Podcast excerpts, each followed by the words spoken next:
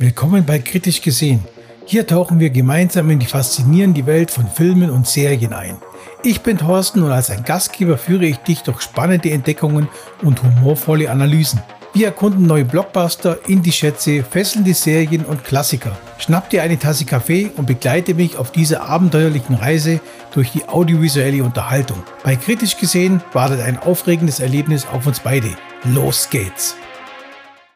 Hallo liebe Kritikerinnen und Kritiker, ich begrüße euch alle herzlich zu einer neuen Episode von Kritisch gesehen. Mein Name ist Thorsten und wie immer bin ich hier, um einen tiefen Einblick und ehrlichen Einblick in die Welt des Kinos zu geben.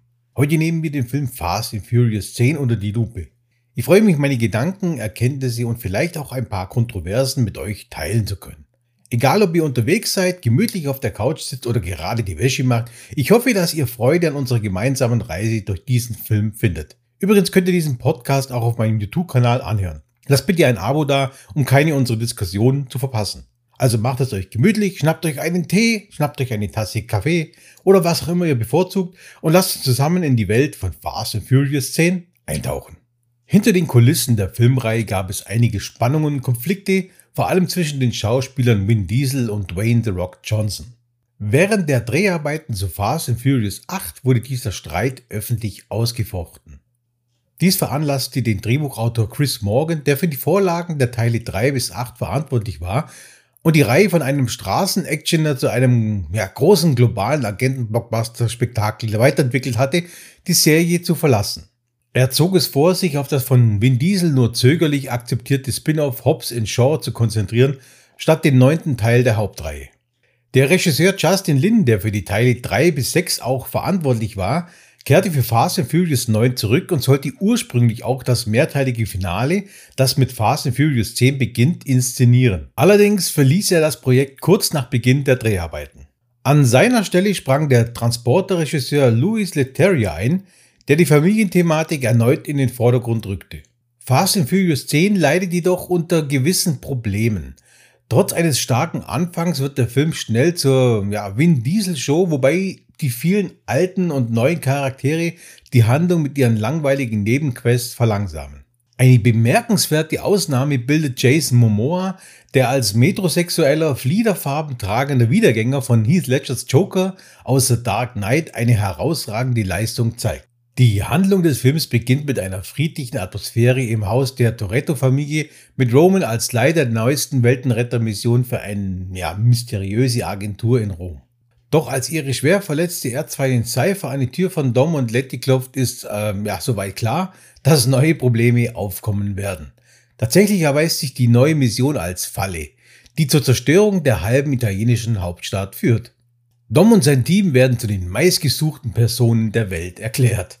Während Letty inhaftiert wird und der Rest untertauchen muss, macht sich Dom auf nach Brasilien, um sich Dante Reese, den Sohn des Drogenbosses Hernan Reese, zu stellen. Dante hat sich zehn Jahre auf seine Rache vorbereitet und verfolgt nun gnadenlos sein Ziel, Doms Familie zu zerstören und ihr hilfloses Oberhaupt leiden zu sehen. Trotz der starken Eröffnungssequenz kann der Rest des Films nicht mithalten. Die späteren Szenen sind meist langweilige Blechschadenorgien. Ja, auch die Auseinandersetzungen zwischen den Charakteren wirken irgendwie langweilig und uninspiriert.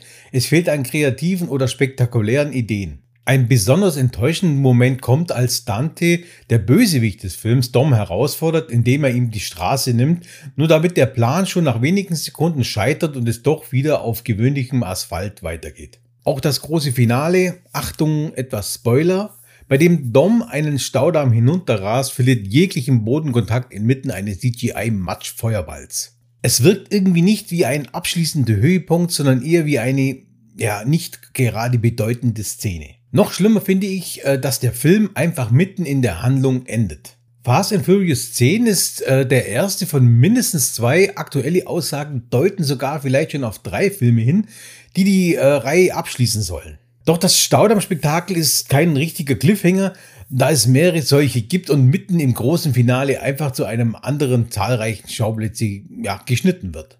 Das spiegelt den generellen Verlauf des Films wider, bei dem die Crew frühzeitig aufgeteilt wird und dann oft ungeschickt von einem Schauplatz zum anderen wechselt.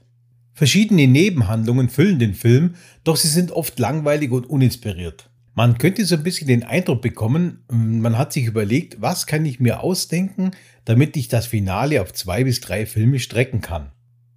Da wären zum Beispiel Lettys Erlebnisse in einem unterirdischen Gefängnis, Jacobs Roadtrip durch die USA mit seinem Neffen Brian und die Abenteuer von Roman, Tay Ramsey und Hahn in Europa.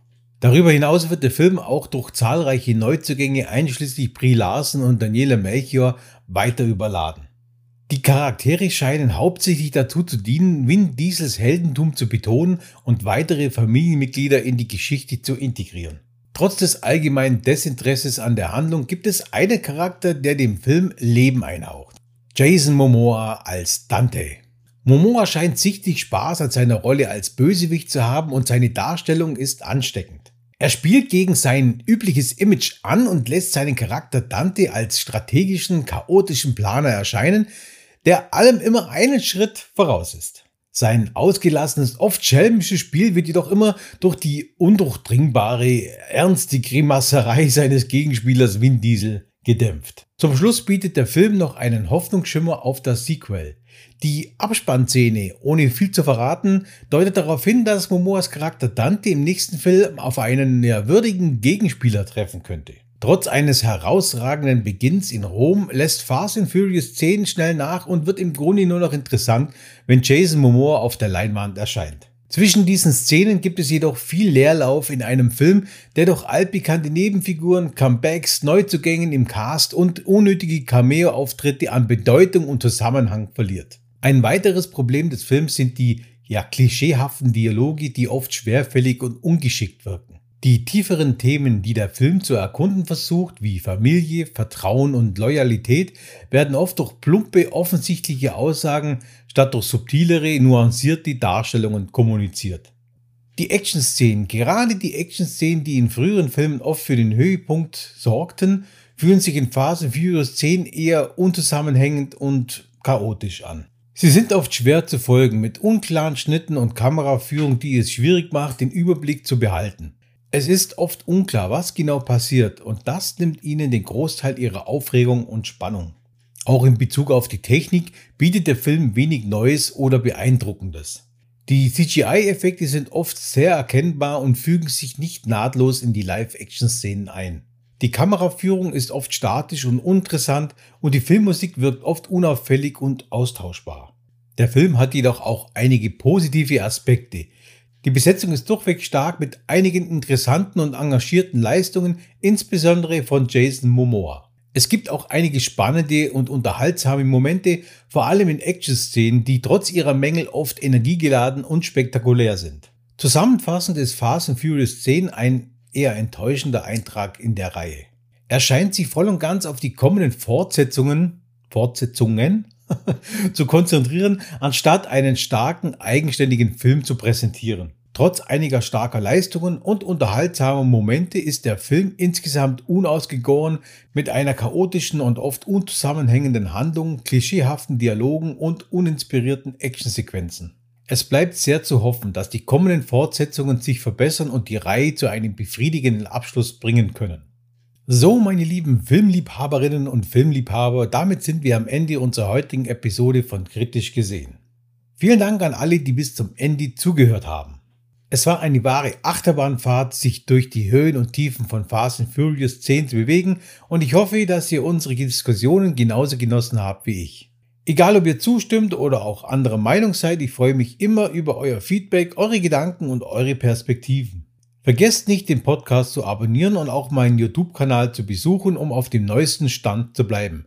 Bis zur nächsten Folge bleibt kritisch, bleibt neugierig und vor allem bleibt leidenschaftlich für Filme und für Serien. Ich bin Thorsten und das war kritisch gesehen. Bis zum nächsten Mal. Ciao. Das war's für diese Folge von Kritisch gesehen. Ich hoffe, du hattest Spaß und konntest neue Perspektiven entdecken. Vergiss nicht, diesen Podcast zu abonnieren und mir Feedback zu geben, um gemeinsam noch tiefer einzutauchen. Bis zur nächsten Folge. Bleib neugierig, kritisch und unterhalten. Ich freue mich darauf, bald wieder mit dir in die audiovisuelle Welt einzutauchen. Bis zum nächsten Mal und tschüss.